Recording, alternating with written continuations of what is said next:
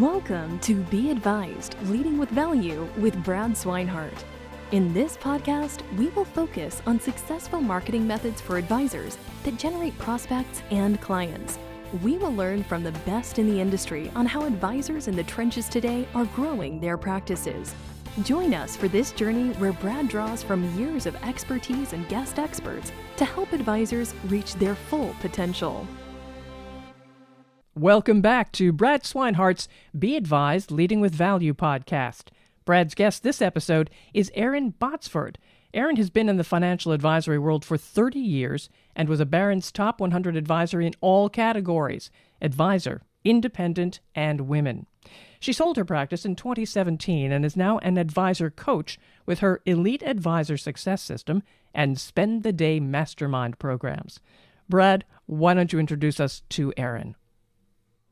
Erin, thank you so much for joining us today. You and I are, I think, best friends, or at least uh, top five friends. You know, we've we've done a lot, we've done a lot of things together, from virtual summits and and webinar series, and and I always enjoy just learning from you and listening to you speak. And and one of the things I wanted to to kind of kick off for our listeners today is, you know, how did you get into the business. Let's let's talk a little bit about your history. We heard some of your accolades here earlier but how did you start? What were some of those challenges that you overcame and and how did you get into the business? Well thanks for asking brad. Thanks for having me on today. Um, yeah i mean you know i had a pretty sordid past and we won't go into that. People can google erin botsford and find out all about my pretty awful upbringing and some of the tragedies that happened but um, you know, I got lucky and I was married to a man who I'm still married to 41 years later. And uh, he was an Air Force officer.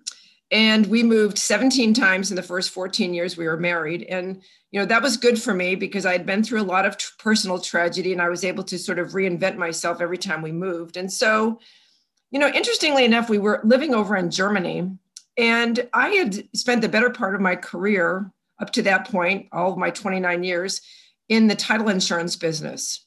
So we're in Germany, and all these people are wanting to come back to the United States and buy their first home. These these GIs, and I started a seminar, um, and I started going all over to bases, all over in the in Germany, USAFE they called it, and I was teaching people when you get back to the states how to use your VA benefits to buy a home with no money down. So I was kind of early to the seminar business, if you want to know the truth, and it really did prepare me for the next part of my career.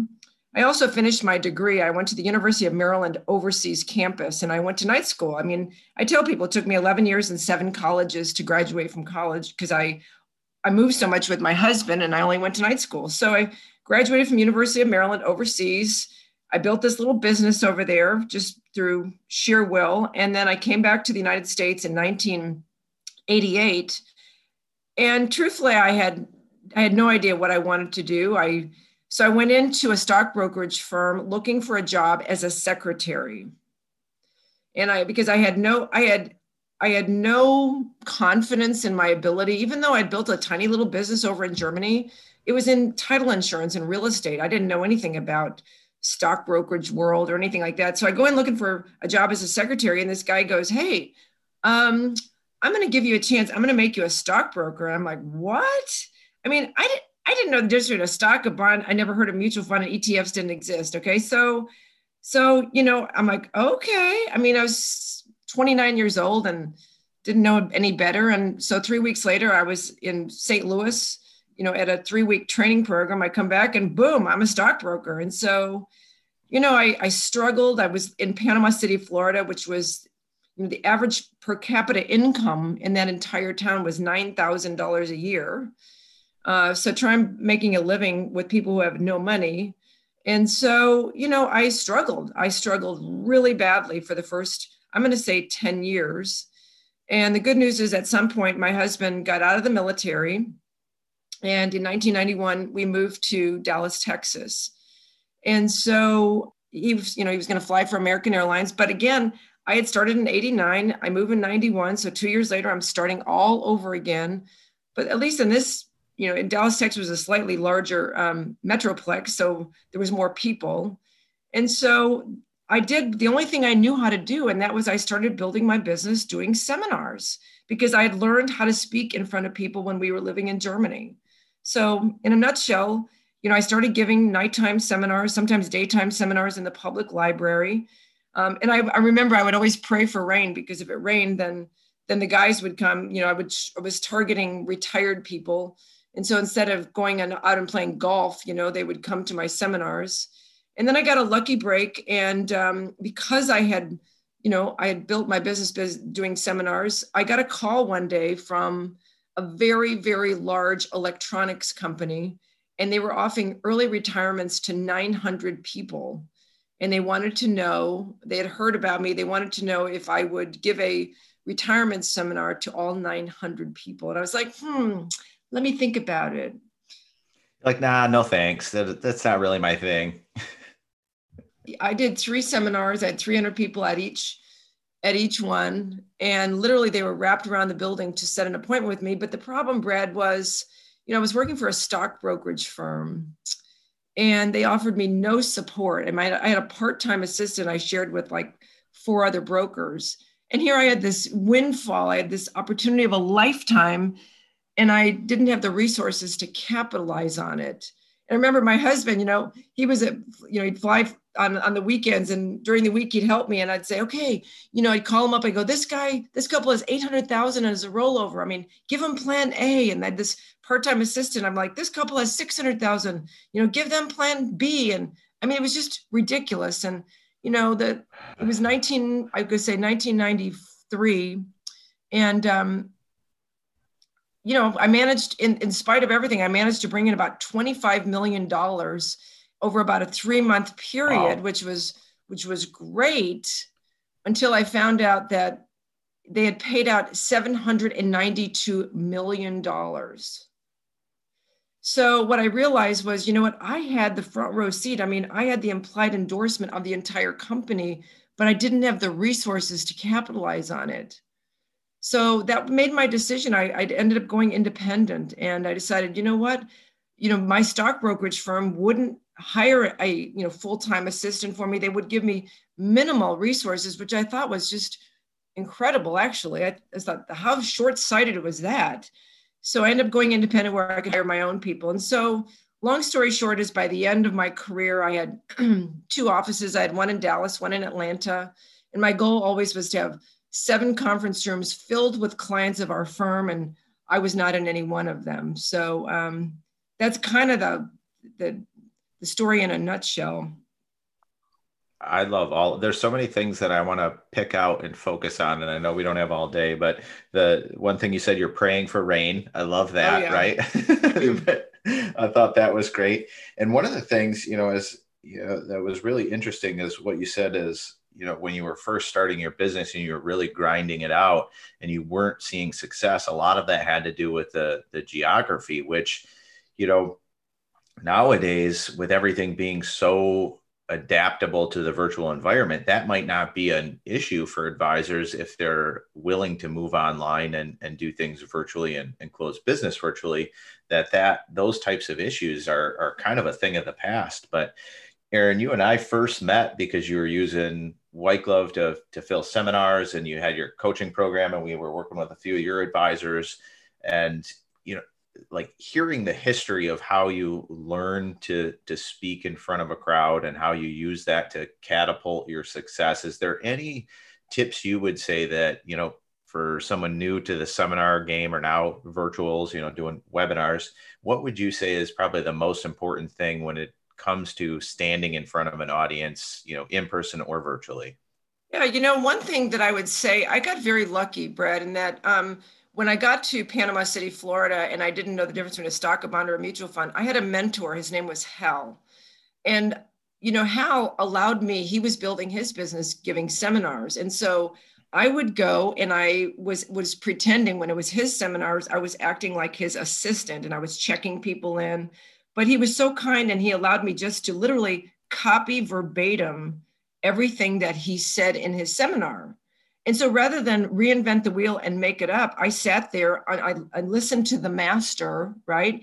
And I just copied him. And now Hal was unusual, especially in that time that he operated always out of a sense of abundance. Here we were in this crappy little town where there weren't there weren't a lot of wealthy people, but yet he still operated under this you know, sense of abundance and allowed me, one of his competitors, to just copy him.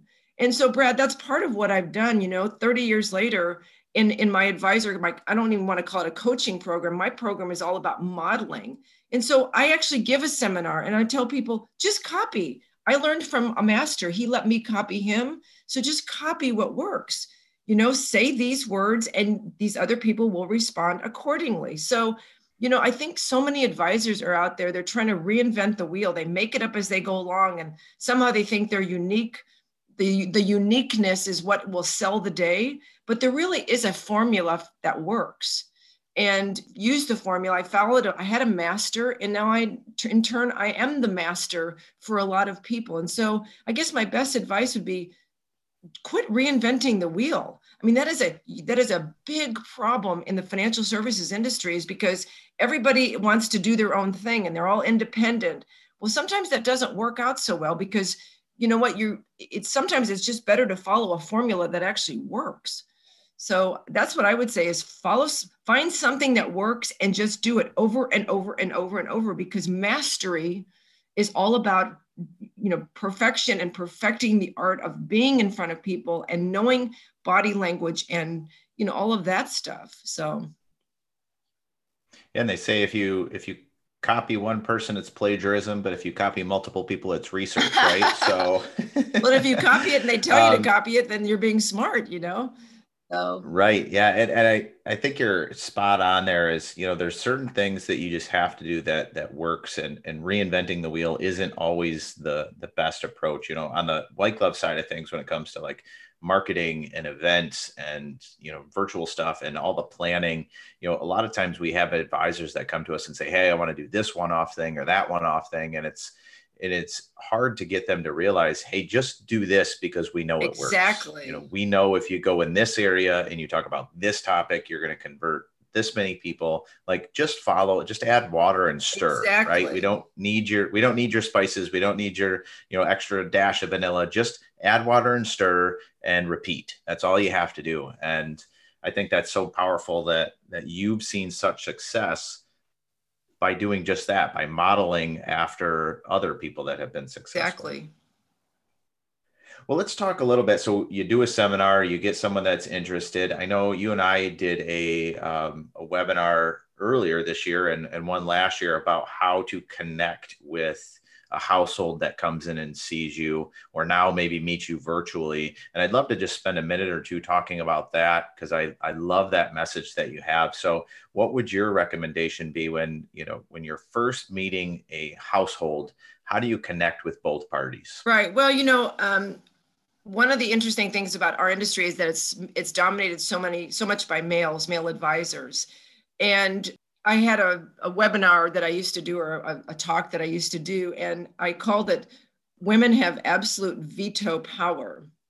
And it's so funny because when I, whenever i explain this to a male any male advisor who also happens to be married they totally get it okay and yet in their business sometimes until i have pointed it out to them they've never really thought about the fact that you know in a let's call it a couple situation whether they're married not married whatever if you do not include the female in that relationship you know by the time you you know sign off on your zoom call or if it's an in-person meeting by the time you know they get to the car and she closes the door you're likely history.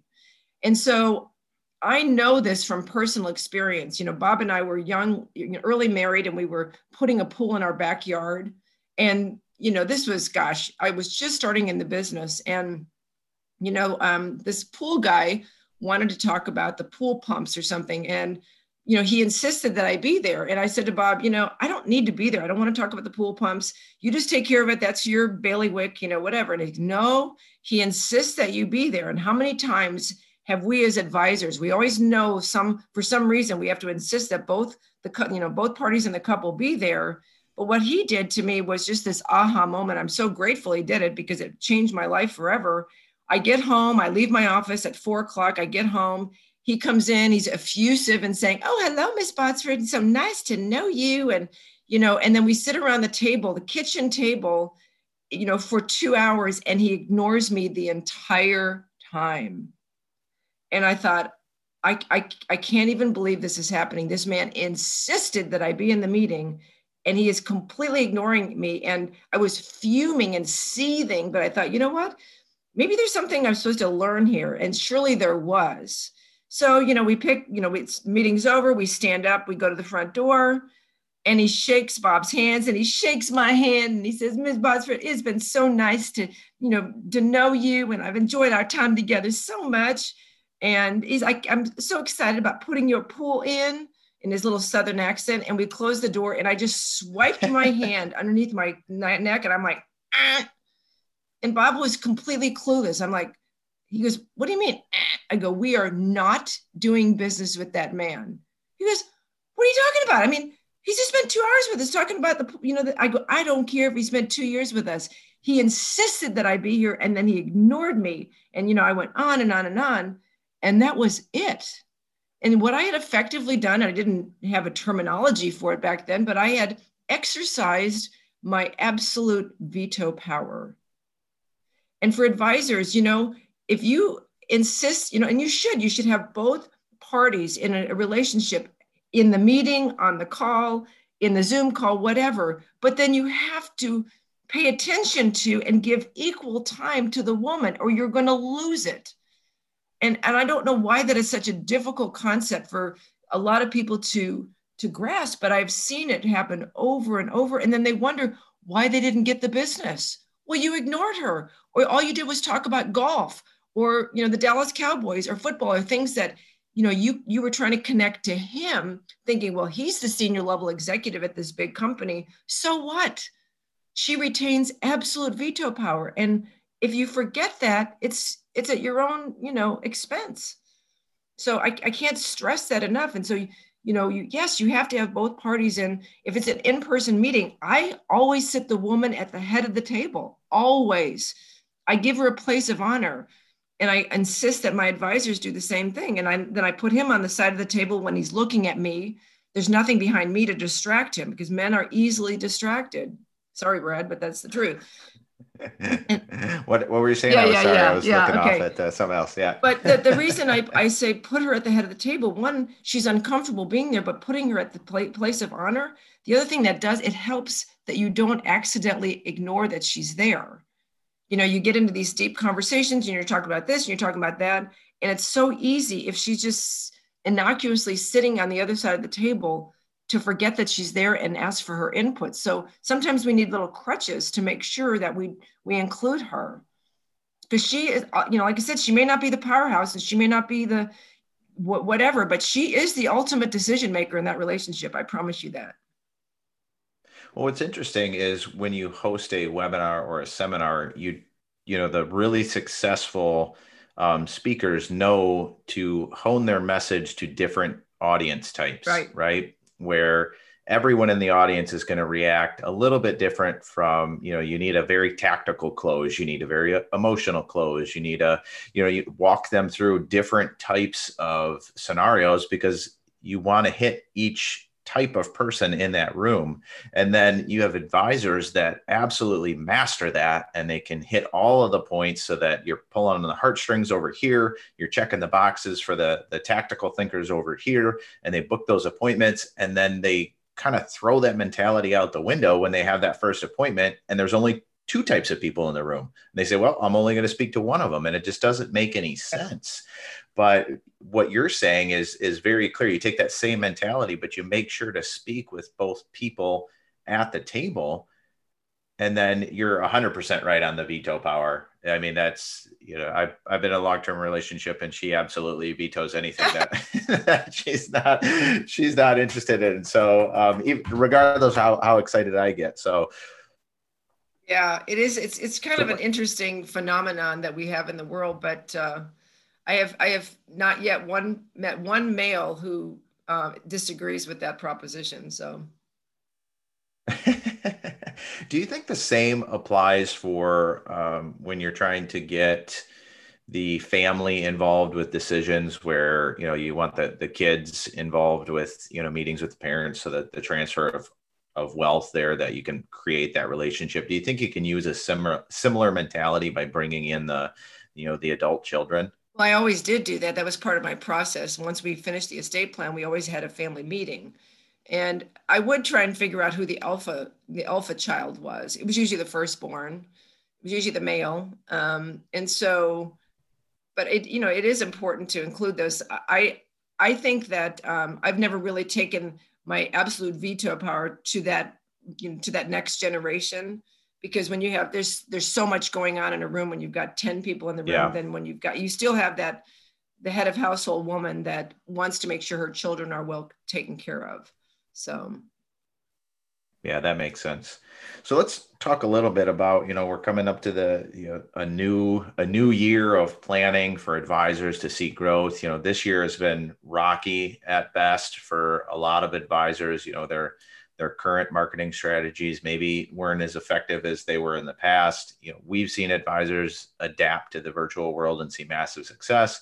We've also seen advisors kind of bury their heads in the sand and wait for this to blow over. It's clear that nothing's blowing over and that, you know, the the new environment that we're in is here to stay. So we can't call it that anymore. It's now just the environment. But how would you suggest? And I know you focus a lot of this on your um, your modeling program uh, not coaching program. but how would you, you learn uh, quickly, Brad? I like that about you. how would you suggest an advisor looks at you know we're coming into the end of the year beginning of next year what does that planning phase look like what should they be thinking about now or yesterday or three weeks ago you know to plan for a successful 2021 what does that look like well, let me start by saying you know to me one of the things that made me successful was personal discipline. And i and this is what i teach. And before we got online we talked about the fact that i'm doing a year-end planning webinar. I'm doing one on december 3rd but i will also be repeating it on january 7th so depending on when people listen to this audio you'll definitely be invited on the january 7th to join. But one of the things that i feel is so important is i had a, a weekly discipline and i planned every week out it was Sunday nights and I kind of when my son was growing up, I think about it, I was my son was only five years old when I got in the business. And every Sunday night I cooked the same meal. I had between 12 and 24 people over for dinner, and I made roast beef, mashed potatoes, gravy, and corn. And my rule is they had to show up by six and they had to be gone by eight with the dishes done. But it was something our family did. And because my husband traveled with American and I had two offices, it was just kept our family very cohesive that we did the same thing every Sunday night. But then when those people were gone at eight o'clock, from eight till sometimes midnight, I had a planning time. And then I would get up in the morning on Monday mornings. I was at my office by 7, 7:30, and I was ready for my team to show up. I had a plan for you know everything that was going to happen because on Sunday night, my ritual is I would go through you know everything that had happened the week prior. I would look at the appointments coming up the next week you know, I had lists and lists and lists of things that I wanted to get done. And then I was waiting with the coffee brewed for my team to show up Monday morning. So in 31 years that I was in business, I never, never once did I not do that. And I never once was I not prepared on Monday morning. So that's a real key. And we're going to talk about that and some of the steps and things to happen if you want to, you know, really get a, gra- a, a grip and a grasp on planning your next year. And then every year in December, I took two days with my team and we did an offsite meeting. And we're going to be going through the steps of what we did at our offsite meeting because one thing I did, Brad, was I always had, I walked into the new year with a complete marketing calendar. And I actually give that calendar to my students, okay? And just say, again, don't reinvent the wheel because I, I, had a communication plan if I was going to do seminars. And I think, you know, using webinars and seminars and technology now, like you said, there are no borders, there are no there are no limitations. You could be doing, you know, webinars virtually to people in 50 states, right? And, and right now, if if I were still in the business, this would be the most exciting time for me because I would capitalize while everybody was kind of like shrinking and hiding in their basement. I'd be out there just killing it, right?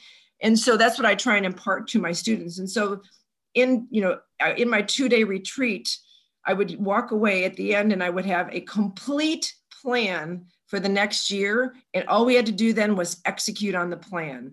And so i'll be talking about that. Again i'll just say january 7th we'll uh, we'll uh, uh, put the link in so people can join us on January 7th because it is the most important training I do. In fact, it, interestingly enough, it's not even in my course which we finally figured out. I was like, why isn't this in our course? Well, I want everybody in December to be thinking about and planning for the next year. Some years when I was just scrambling to get, you know, especially when I was newer in the business, I didn't have the luxury of two days in December because I was trying to, you know, close out a lot of business, but I would take the first two days in January. And in my case, way back in the day, I would literally just go to IHOP. I went to IHOP for two days and I would sit there and tell them, this is what I'm going to do. Can you leave me in this corner booth by myself? I'd give the morning shift a $20 um, tip and the afternoon shift a $20 tip just to leave me alone because I just needed to have time to sort of evaluate what had happened in the last year, what worked, what didn't work. In fact, I give, you know, I'll be giving everybody that comes on this a couple of worksheets. One's called the Keep, Stop, Start worksheet, which is what should we keep doing? It works so well, we want to keep doing it what should we stop doing? It was a disaster. It didn't work at all. And what should we start doing? What new initiatives do we want to put out there? So it's a really jam packed, it'll probably be an hour and a half training, but I hope people will do it because, you know, just really getting clarity on what you want to do in the next year is, I think, like 90% of the battle. And, and I think that's really important is having a marketing calendar and having the discipline to stick to it. You know, a lot of the advisors that I've spoken with in the past or that we work with you know sometimes you know i don't know if you've seen this in your practice as well erin but they have this shiny object mentality where they try this and they try this and they try this and they don't stick to it to find out if it's actually working and, and tracking it. The most successful advisors we work with, they book out a whole year of seminars and webinars, and they just, you know, they might reevaluate six months in, eight months in, but they they know it's a process and they know that hey, I have to be committed to this in order to see success. And and that for an advisor i think is more beneficial than you know you have to have a, a flexibility and a, a, willingness to adapt. Obviously this year taught us that if it didn't teach teach us anything else. But committing to that process as opposed to just jumping from one to the next to the next you'd never find out what actually works. And i love that uh, that mentality of this works let's keep it this let's stop this and let's start something new. I, I love that. I think that's great. And really i just have um, two final questions for you here erin is you know a lot of the things that you mentioned is such show, showcases such strong leadership with your team and how you progressed in the business is is really like coffee Monday morning at 7:30 that I know that my boss is going to be there they're ready to go like that consistency would set the tone for the office and for that leadership role you know a lot of advisors are getting into the business because they love what they do and then they get thrust into this position of leadership and they they don't know quite how to handle it and how to run a business. If you had one key thing to say, hey, you know what, you're now a leader, this is what you have to do. Um, what would that be for a new advisor that's now all of a sudden in, in charge of a team? Well, there's where's the, there's that old saying, leaders lead. And so to me, if I had to impart one thing, it's this Sunday night discipline. Come, you know, get get your act together, review the week prior, review all your notes, and then all you have to do is come in on Monday morning prepared, and they will take their cues from you. And if you come in, in fact, I was talking, I, I was on another podcast, and it was a, with a very famous celebrity, okay? And she has started a new business. And when we got off the podcast, when I, because I said a, something I felt like that made me really successful was just that Sunday night discipline. Okay. But it was a discipline and I never not did it. I mean, if people are going out to dinner and they're going to the football game or they're going whatever, I did not go. Okay. That's the commitment I made to myself and to my business. Right. And when she, she was like, oh my gosh, I can't even imagine. She she was like ruffling her hair. She goes, I come, you know, screeching into the office at about 11 o'clock on Monday. And her team was on this follow-up call with me too. And they were looking like, no wonder we don't ever get anything done. No wonder, you know, no wonder our business is failing. And you know, sh- when you come screeching in at 11 o'clock, completely unprepared, what what do you expect? And so what was super cool because I just did this webinar for her last Tuesday night, and on Monday morning of this week, she sent me a text message and she said, "Had my Sunday night discipline. I'm at the office right now." I'm like, I'm so proud of her, you know. So That's awesome. Something so simple as a Sunday night discipline and getting up Monday and being where you're supposed to be, even if it's on a virtual call, being there before your team it's magical. And it doesn't take much more than that, Brad. And so the, the fact that people haven't figured it. that out is kind of amazing to me. I mean, I thought everybody did that, well, you know, but I find out that well, they don't. That, uh, so. I think this industry is just unique that you get into it um, to learn how to do one thing, you know, help your clients, you know, help them retire. And then you very quickly realize you have to be a business owner, you have to be an entrepreneur, you have to be a leader, you have to be a manager. And none of those skill sets necessarily, you know, you get advisors to try to be marketers, you know, obviously that's why White Glove exists, but it's, it's just a it's a a huge all of a sudden it's this huge um, business that you have to start and run. And not everybody has all of those um, those traits those those strengths. So to learn some of that basics you know what? Get there before your team. You know that it could be as simple as that. Get there before they get there you know? And and i love that. And i always had that mentality when i was a manager i want to be there first and i want to be there last because you know you you set that tone of exactly this is this is the work that needs to be done and it's important and then one final thing and then we'll we'll wrap up here thank you so much for for being on Erin. i just have to ask you spent two days at ihop you know what was the pancakes like? How much syrup did you burn through? Like, I really need to understand. Like, was it just nonstop coffee? Like, that's how I would do it. I'd probably drink 16 pots of coffee in two days if that if they just kept refilling it. I just need to know well, what that looked like, and then we can wrap up. it was coffee in the morning and diet coke in the afternoon. That's yeah, that sounds like my diet. I love it. girl, so you know the pancakes at IHOP were just they were very tempting, but you know I would have been 300 pounds by now. So yeah, lots of coffee, lots of diet. well, you're a stronger person than me to sit an eye out for two days and not eat not eat a pancake. So, but well, Erin, thank you very much for being on. I thought this was absolutely wonderful, and and we'll for sure, you know, I, will probably tune into your your January event because I want to learn how to make you know 2021 the best year of my life as well. Great. So, we'll thank you very much. Having you, and maybe we can do something together next year, and I'm sure we'll do a bunch of. Oh, oh, you know we will. You know we will. well, thanks, Brad, for having me. Appreciate it. Yes, Brad, you definitely need to get Erin back in because a big yes, Erin, on your spot on life observations. As a woman, especially in finances in the home, you got it, baby. Absolutely. Brad Swinehart of White Glove and advisor coach Erin Botsford. To know when more of Brad's Be Advised Leading with Value podcasts are available, subscribe to this podcast with the subscribe button on this page. And of course, you can share with friends and colleagues using the share button. Thank you for listening to Be Advised Leading with Value with Brad Swinehart. Click the subscribe button below to be notified when new episodes become available. The information covered and posted represents the views and opinions of the guest and does not necessarily represent the views or opinions of White Glove. The content has been made available for informational and educational purposes only. The content is not intended to be a substitute for professional investing advice. Always seek the advice of your financial advisor or other qualified financial service providers with any questions you may have regarding your investment planning.